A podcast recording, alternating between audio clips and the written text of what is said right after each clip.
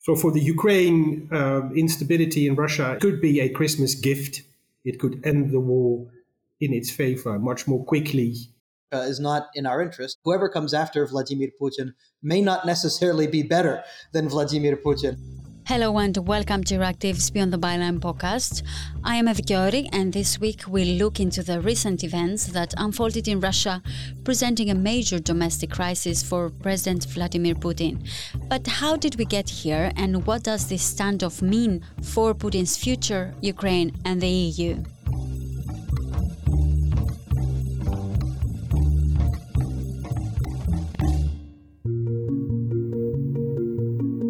The Wagner Group, a Russian military contractor, has been actively involved in recent attacks, which has fueled the conflict with the Ministry of Defense. In a bold move on the 24th of June, Prigozhin's troops crossed into the Russian border city of Rostov, asserting their control over military facilities. Reports, including videos and images, have surfaced revealing armed personnel surrounding administrative buildings in the city center. The exact details of the standoff are still unclear. There's a lot of background that hasn't come to light yet, but it appears to be a significant escalation of boiling tensions. These uh, tensions have boiled over. They have uh, dealt with a number of issues, including uh, the degree of support and ammunition for Wagner uh, coming from the Russian military, uh, and uh, you know, they, of course, also issues related to um, Wagner's future as a as an autonomous force, effectively, as an autonomous fighting force. Zachary Paikin is a researcher of EU foreign policy at Center for European Policy Studies. These tensions have, have gradually been building up and they've uh, boiled over to a point where um, from what we know, uh, clearly it appears as if Yevgeny Prigozhin, the leader of, of Wagner, uh, basically couldn't take it anymore and felt that in order to be listened to and to have his demands, which he has vocalized for some time already, uh, be heard, he needed to take uh, more uh, forceful action. Uh, but I should really stress that there really is still so much that, that we don't know about what has occurred and what its implications will be. On the same day, June 24th, President Vladimir Putin addressed the nation in an emergency televised address, labeling the actions of Prigozhin and his forces as an armed unity. He specifically mentioned that this armed unity, orchestrated by the Wagner Group, is treason, and he highlighted that he will not tolerate any armed action against the Russian military, and those responsible will be held accountable. The Federal Security Service condemned Prigozhin's actions, labeling them as a call to initiate an armed civil conflict within Russian territory. And it opened a criminal case against Prigozhin and called on Wagner fighters to take measures to detain their leader. From his side, Prigozhin has clarified that his actions do not constitute a military coup, but rather, in his words, a march of justice. This is not a coup attempt, but a, a mutiny with a uh, more limited goal um, and the goal is essentially to, to protect uh, the position of Wagner. Hans Kribbe is director of Brussels Institute for Geopolitics, and he is also ex advisor on international politics for the Russian government. And there was a decision in uh, June by the, uh, uh the Ministry of Defense, uh, supported by Putin, to wrap this uh, paramilitary company back into the regular army and uh, uh, this, um, I think it is increasingly clear, has been an attempt, a desperate attempt um, to settle um, this conflict in uh, Mr. Prigozhin's favor, i.e., to keep this paramilitary company relatively autonomous. But what are the plausible scenarios following this standoff? There are, I think, three plausible scenarios. And the one is that Putin still manages to consolidate his power position and uh, continues uh, to be in charge for the next um, years. There's elections, um, a presidential election in 2024, next year, um, and he will win and he will continue to um, uh, run the country as before. The second scenario is that um, this whole episode leads to more infighting among uh, Russian power elites and, in particular, parts of the um, security machinery, um, and therefore increasing instability uh, and potentially even a civil war and chaos and the fragmentation um, of the Russian Federation. And then, thirdly, there is a scenario um, in which there is a controlled handover of power to a new leader, a new figure, a new strongman who uh, can perhaps end the war and manage to unite um, both Russia's elites and also the people behind him. As we assess the possible outcomes, the future trajectory remains uncertain, but the stakes are high for both Russia and the West. It's impossible to know with any certainty at this point.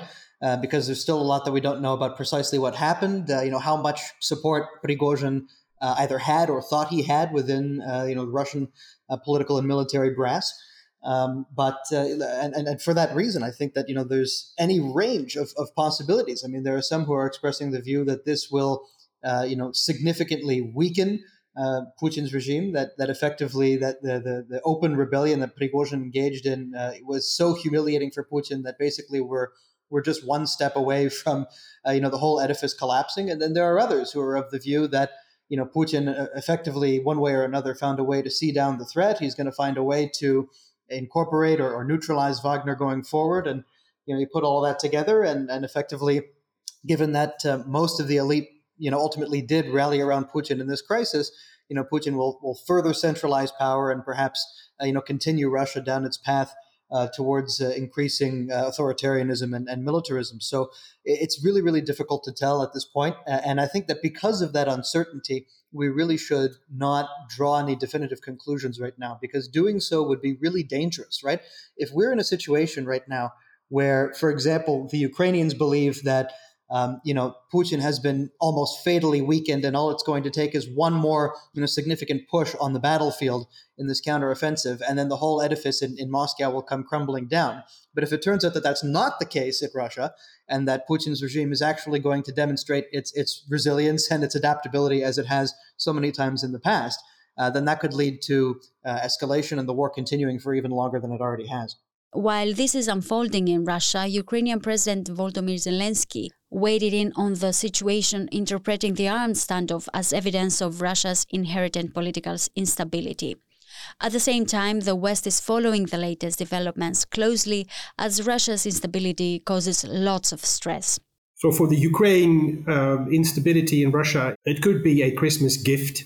It could end the war in its favor much more quickly than um, otherwise would have been possible. Um, for the EU, I think it can also be a risk as for the United States, because if we see uh, protracted conflict inside Russia, a civil war with factions and groups in the state fighting each other, that could entail a huge amount of risk, security risk, but also humanitarian crises migration crises, uh, environmental crises, uh, which you know will also have repercussions um, for, uh, in particular, I think Europe's um, interest and its security broadly conceived. So clearly, there is a short-term upside of finishing the war, um, but in a sense, uh, civil war in Russia can create many, many other problems, and that's why I think uh, the EU should protect itself against that likelihood.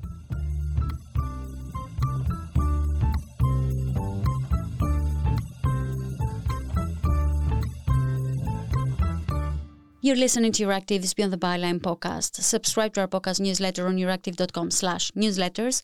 And if you want to expand your knowledge in other fields, you can listen to our tech, agri-food, and health podcast. And if you have any comments or ideas, you can drop a line at podcasts at euractiv.com.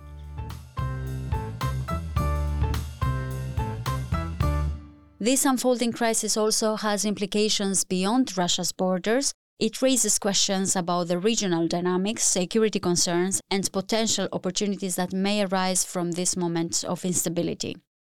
I'm sure that there are going to be very different voices within the West on this question, um, and, and, we're seeing that already. There are some who are of the view that instability within Russia uh, is a significant security threat for the West, um, that is to be avoided uh, or you know managed uh, at least to some extent. Uh, and there are others, of course, who would relish the opportunity, uh, you know, to see through regime change.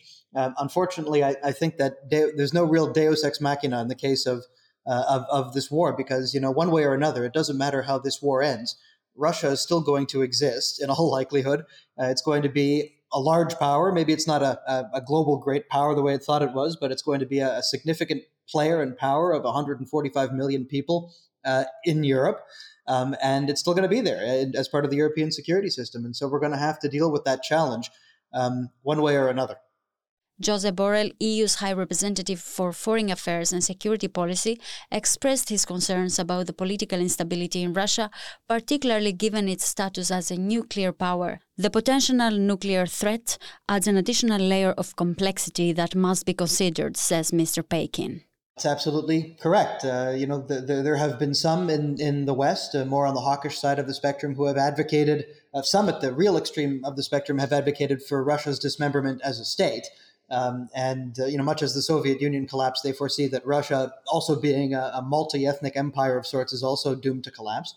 Um, but there are others who would settle simply for regime change, but the preservation of Russia, uh, you know, as, as an integral state. Um, one way or another, though, that, that doesn't really solve our problems, right? I mean, the collapse of Russia as a state comes with security risks, not least in the realm of, of nuclear weapons. Um, you know, Russian regime change does not transform, you know, effectively, you know, what Russia has been uh, for centuries overnight, which is uh, an empire, uh, which is very different from the rest of, of Europe, which is based on the concept of, of sovereign nation states. And the problem with empires, of course, is that you know they, they don't have borders in the traditional sense compared to the the modern uh, you know administrative state. Um, and so I think we're seeing that play out right now. Um, and and so absolutely, I mean, those who highlight that instability within Russia is not uh, you know in, in our interest are, are, absolutely correct. And I'd go one step for, further than that, which is to say that you know political instability short of state instability in, in Russia is also not going to solve our problems. I mean, you can say it's within our interests or not, but whoever comes after Vladimir Putin may not necessarily be better than Vladimir Putin, as, as the events of, of this past weekend have demonstrated. Now, I'm, I'm not saying that Prigozhin was planning on carrying out a full fledged coup and, and becoming the president himself. Um, you know, his, his future in Russian politics after Putin has left the scene is very much open to debate.